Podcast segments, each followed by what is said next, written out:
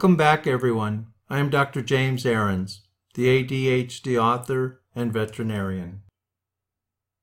To get you in the mood for today's podcast, I'm playing Memories. It's the first song from Mary's second album.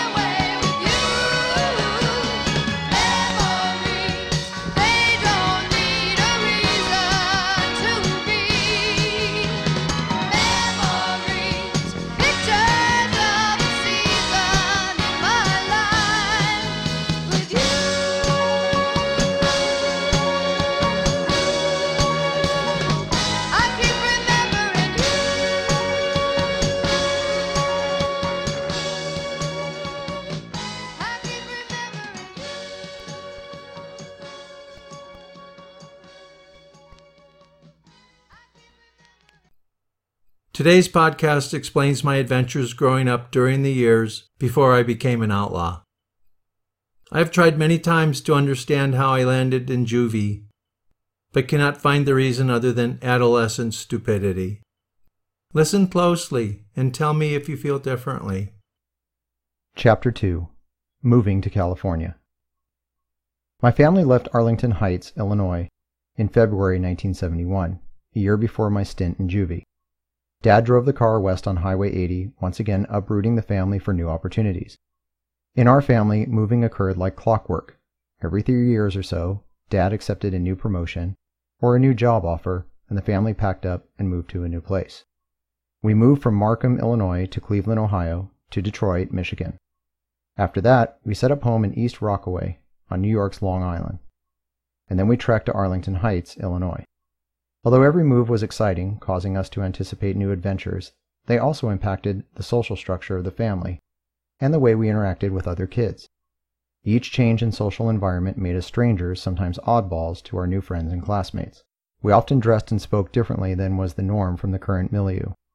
Eventually, we were accepted, and in most places became significant players within our social network. Although we often had squabbles and fights within our own family, the multiple moves helped develop a strong allegiance between the family members. Mike became my closest confidant.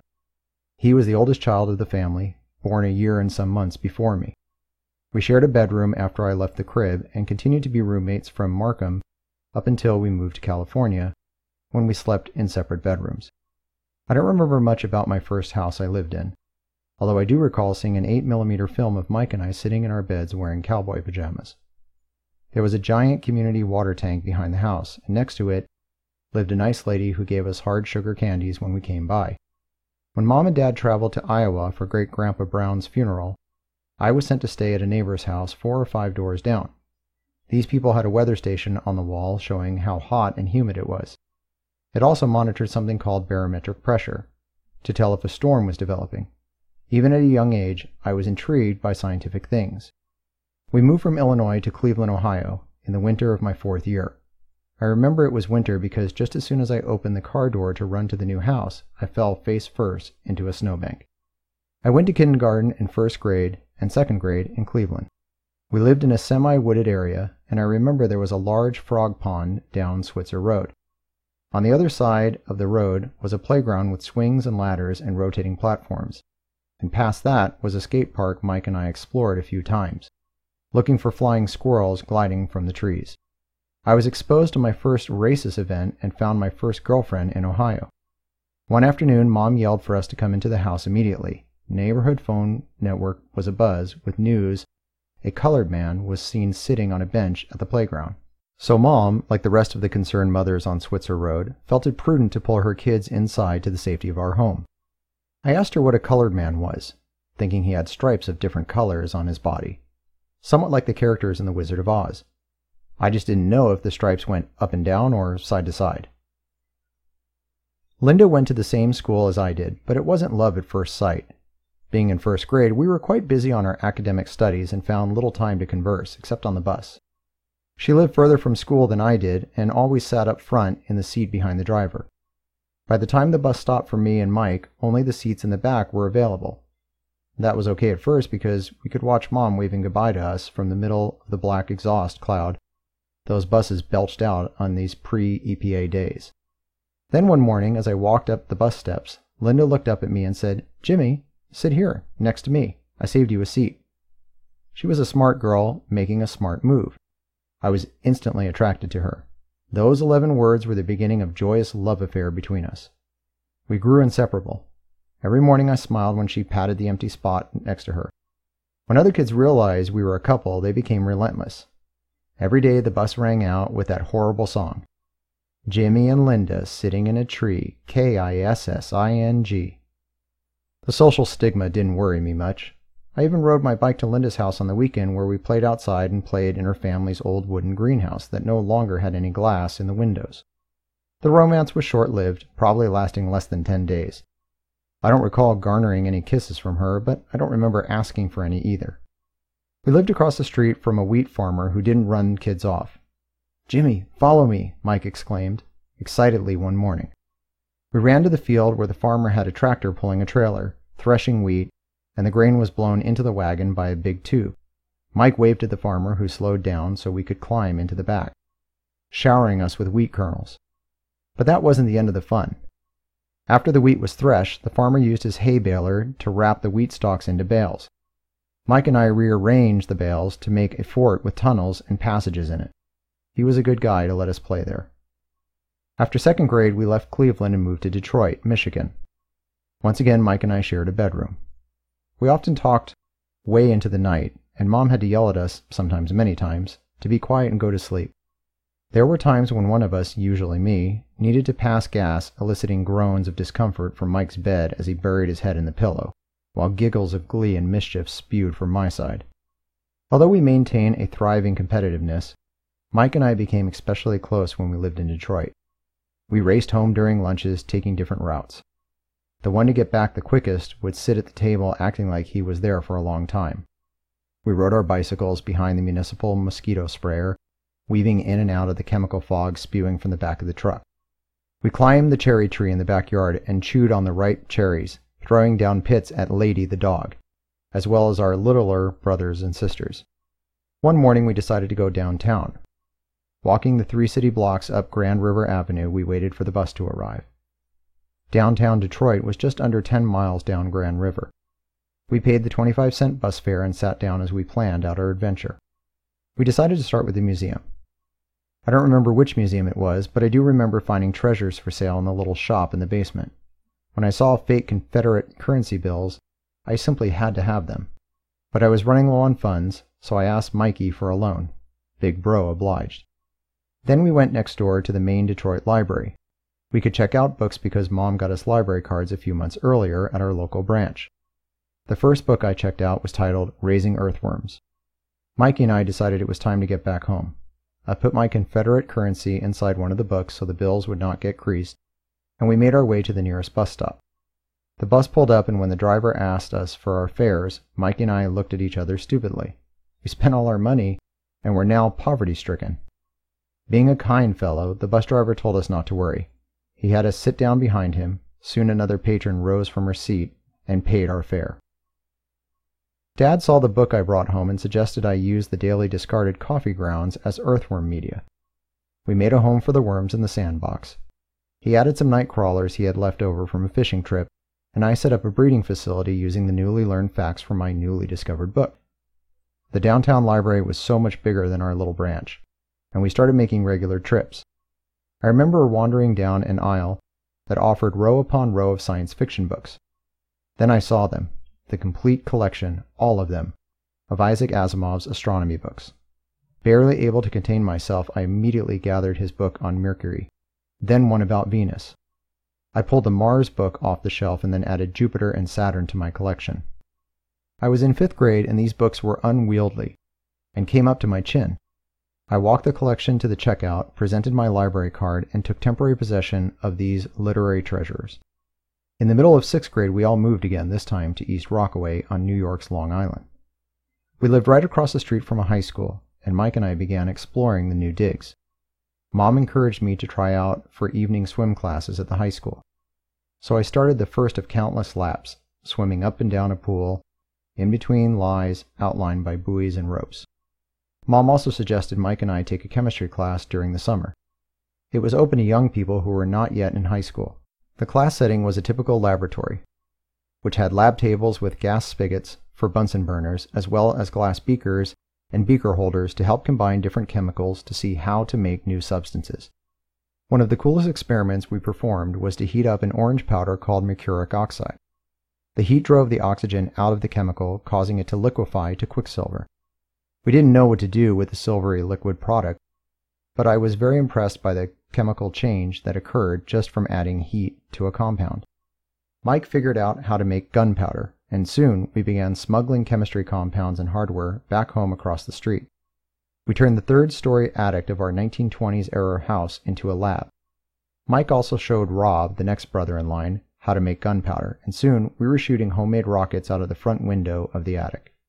During one batch making experience, Rob put too much effort on the mortar and pestle he was using to grind the saltpeter causing it to ignite spontaneously. The gunpowder immediately flamed up high, filling the attic with obnoxious black smoke.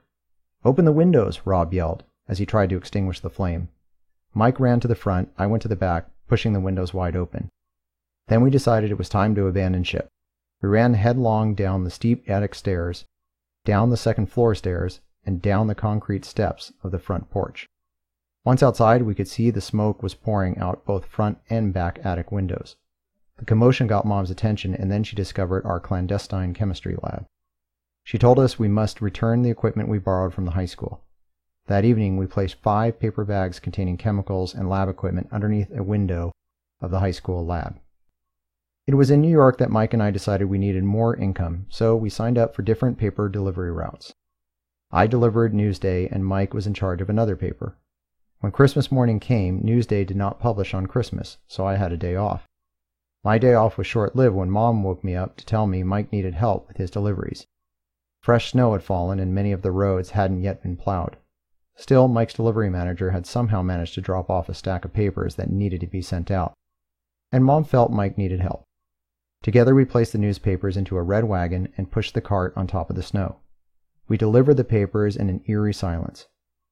When snow falls at a fast pace, and there is no traffic, a quiet descends upon the immediate surroundings. The only noise I heard was the grunting exerted by two kids as we delivered the newspaper to Mike's customers. As we were heading home, Mike decided to buy us a treat. Going into a delicatessen, he brought out chocolate covered cherries, which we ate while we pushed the empty wagon back home. We spent just over a year in New York, and then Dad once again uprooted us to Arlington Heights, Illinois, where we would begin yet another chapter of our lives in a new location. The three years I spent in Illinois brought me through junior high and into my sophomore year of high school.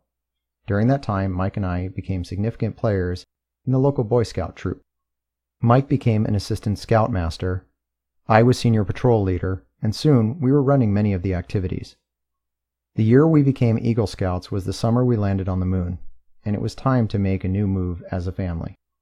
This time it was a big one, all the way to Southern California.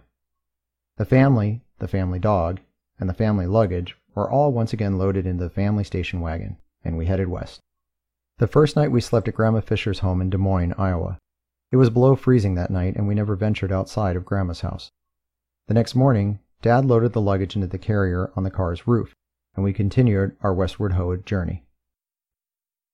Tim was the baby of the family. He turned five years old just three days before we left on our SoCal trip.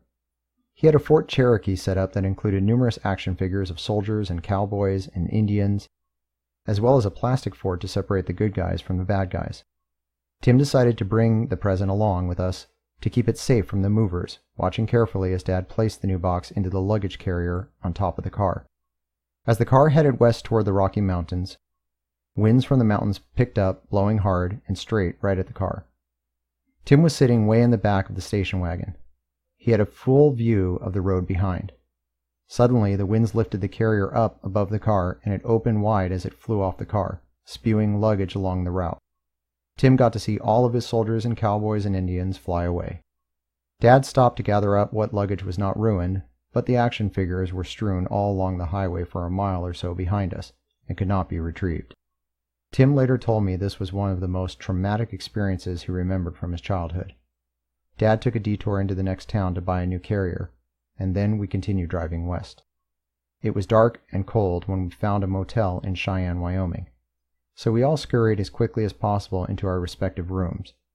We were a family of nine people and needed two rooms and four beds to accommodate everyone. Mike and I took a bed in one room, with brothers Rick and Rob filling the other bed. Tim, the youngest, stayed in the second room with mom and dad, along with the two girls, Jacqueline and Carol. I woke up early the next morning and decided to go for a walk. I knew to put on my winter coat as well as my scarf before venturing outside. The wind was harsh and biting, and the surroundings were bleak and uninviting. As I walked around the end of the motel, I turned my head into the wind and saw a gigantic purple colored mountain range that encompassed my entire vision from left to right and took up one third of the height of the sky. Although familiar with the vast openness of the Great Lakes, I had never before seen such a broad, majestic landscape. Both the Atlantic Ocean around Long Island, New York, and the wind-swept Great Lakes always communicated a sense of loneliness to me. These mountains affected me differently, enlivening a sense of curiosity in me as if they were beckoning me to explore them. Once the family had eaten breakfast and packed the car, we headed west into the mountains. Life on the road with seven kids was seldom peaceful. The entire family rarely went anywhere together except for vacations and our household moves every three years or so. Gas stops were chaos. Dad would go in and arrange the gas sale and come out and pump the gas. The rest of us would pile out of the car as quickly as possible. One of the boys was assigned to take Lady, our pet dog, out to the grass. The remaining boys would have a running match to get to the bathroom first. The winner would lock the bathroom door and take forever to pee. Carol and Jackie would follow Mom to the girls' bathroom. Once everyone was relieved, we would head back to the car to find our seats, inevitably causing an earth-shattering fight each time. Our car was a Mercury station wagon, and the best seats were the window seats. The next preferred spot was in between the window seats. The least preferred place was way in the back, where no one wanted to go. The back seats faced each other and had stuff stowed between and under the seats. Whenever one of the kids was unhappy with their seat, bickering and complaining would begin. Once everyone accepted their seat fate, the car games began. We would go through the alphabet looking for the next letter on license plates or road signs and billboards. The letters Y, Z, and Q were always hard to find. From time to time, we sang songs.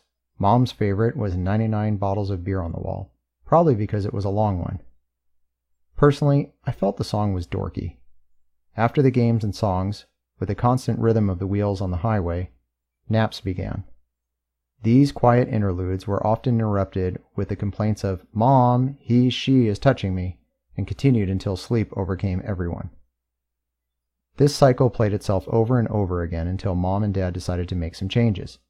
While they didn't feel it was so at the time, my parents were clever. After two days of squabbling after every gas stop, we were assigned seating places.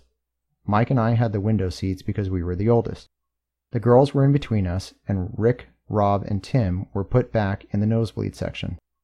This arrangement allowed peace to descend upon the vehicle quickly after our gas fill-ups were finished and the ignition was turned on. After one particular stop, this newfound peace didn't last more than 10 minutes. Carol wanted to know where Jackie was, as Jackie usually sat next to her. Let's face it, there's not much room to hide from view in a car, and after conducting a thorough search, the kids determined Jackie was not present. We started to tell Dad we left Jackie behind. Evidently, he thought we hid Jackie somewhere and were lying. Shut up and be quiet, was what he told us. It wasn't until the kids started crying and sobbing that Dad realized we were not pulling a prank, we were indeed missing a child. He turned the car around and drove 20 minutes back to the gas station.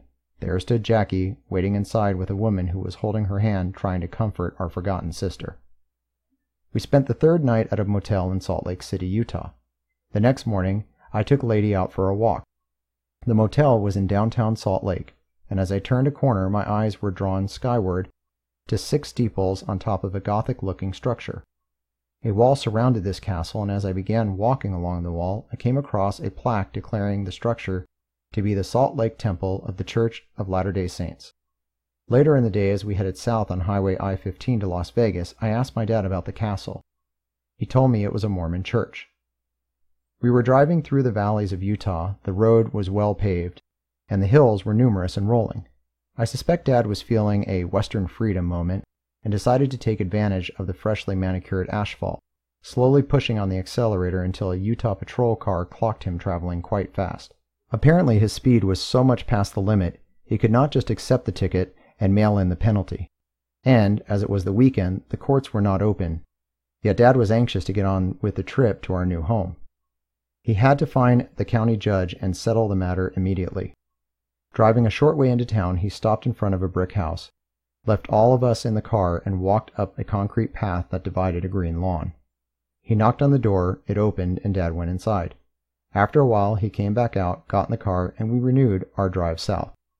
We finally entered Las Vegas, found our hotel, and went to bed shortly after dinner. I woke up early the next day and opened the hotel door. Sunlight rushed into the room, and I felt a warm gust of wind as I stepped out through the threshold. It was exhilarating. I ran back and woke Mike up. We donned our winter coats and headed out quickly, realizing we didn't need the coats. We briefly explored a small part of Las Vegas before rejoining the family for breakfast. We ate lunch in Barstow that day and continued to Southern California. The place was amazing, and we were all thrilled. The six lane highways, palm trees, blooming flowers, and warm weather in the middle of winter were all new to me. We pulled up in front of our newly built home in Fountain Valley after dark. Mom showed us our bedrooms, and we bedded down on the freshly carpeted floors with the pillows and sleeping bags we brought along. The furniture wasn't there yet, but I didn't care a whit. This adventure was enough to satisfy me better no bed. This was cool. It was like we were in a different country. The next morning after breakfast, Mike and I explored the neighborhood together. Many of our homes were still under construction, and we didn't run into anyone else. We went to check out the Greenbrook Clubhouse. Greenbrook was the name of our subdivision. There were pool tables, chairs, and tables, and an outdoor swimming pool. This is like having our own private country club, I whispered to Mike. Monday must have been a school holiday, and we found some girls sunning themselves in bikini swimsuits around the pool. It was about 11 a.m., and the temperature was already above 80 degrees. Bonnie, Sandy, and Holly soon became close friends. Because the Greenbrook subdivision was newly built, everyone was a new transfer. This meant there was not a previous social code in effect, and this time Mike and I fit right in. A unique experience for us. Having our fill of the clubhouse scene, Mike and I walked through a strawberry field to buy ice cream at Thrifty Drug Store for five cents a scoop. It was usually warm and bright, a vast departure from the Midwest winter we just left. There was no thought of our recently worn winter jackets as Mike and I discussed the glories of our new home in California. I was still used to the Midwest time zone, and I went to bed before 9 p.m. that Monday, February 8, 1971.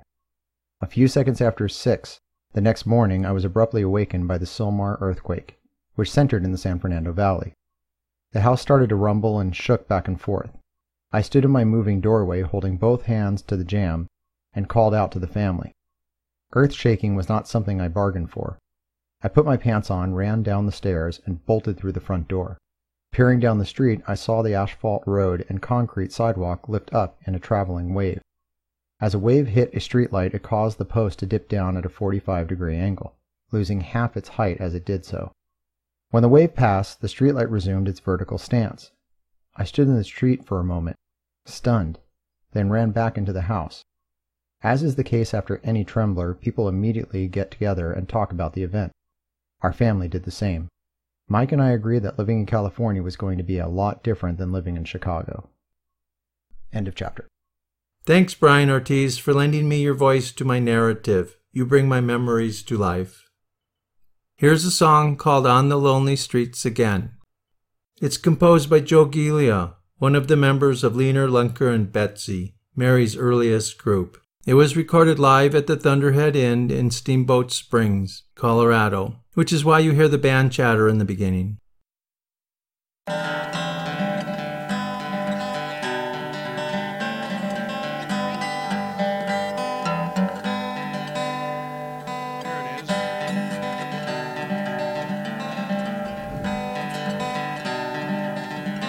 a song Joe wrote. Here I am on the streets again. I don't know where I'm going and I'm not sure where I've been. My bags are packed and my guitar's in my hand. I got a bedroll on my back and my thumb up in the wind.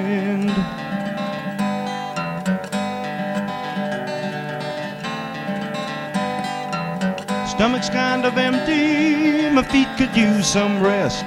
No one will pick me up cause they don't like the way I'm dressed. I know in that next town they've gotta have a bar. And I'll sing there for a couple of weeks, then hit the road once more.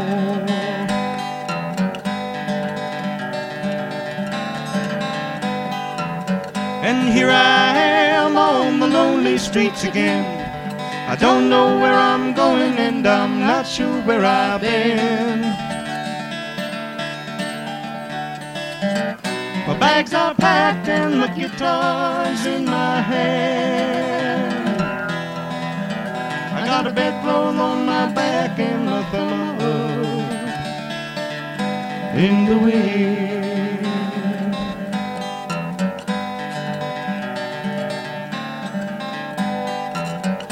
I had a nickel for every song I've sung.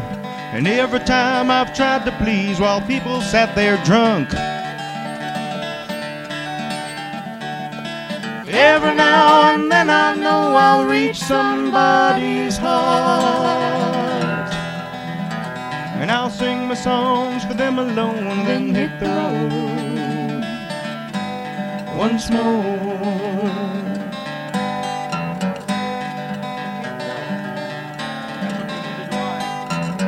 And here I am on the lonely streets again.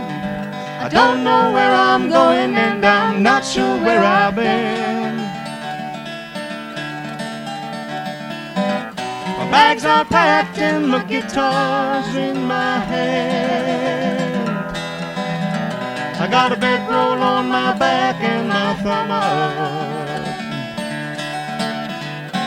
in the wind.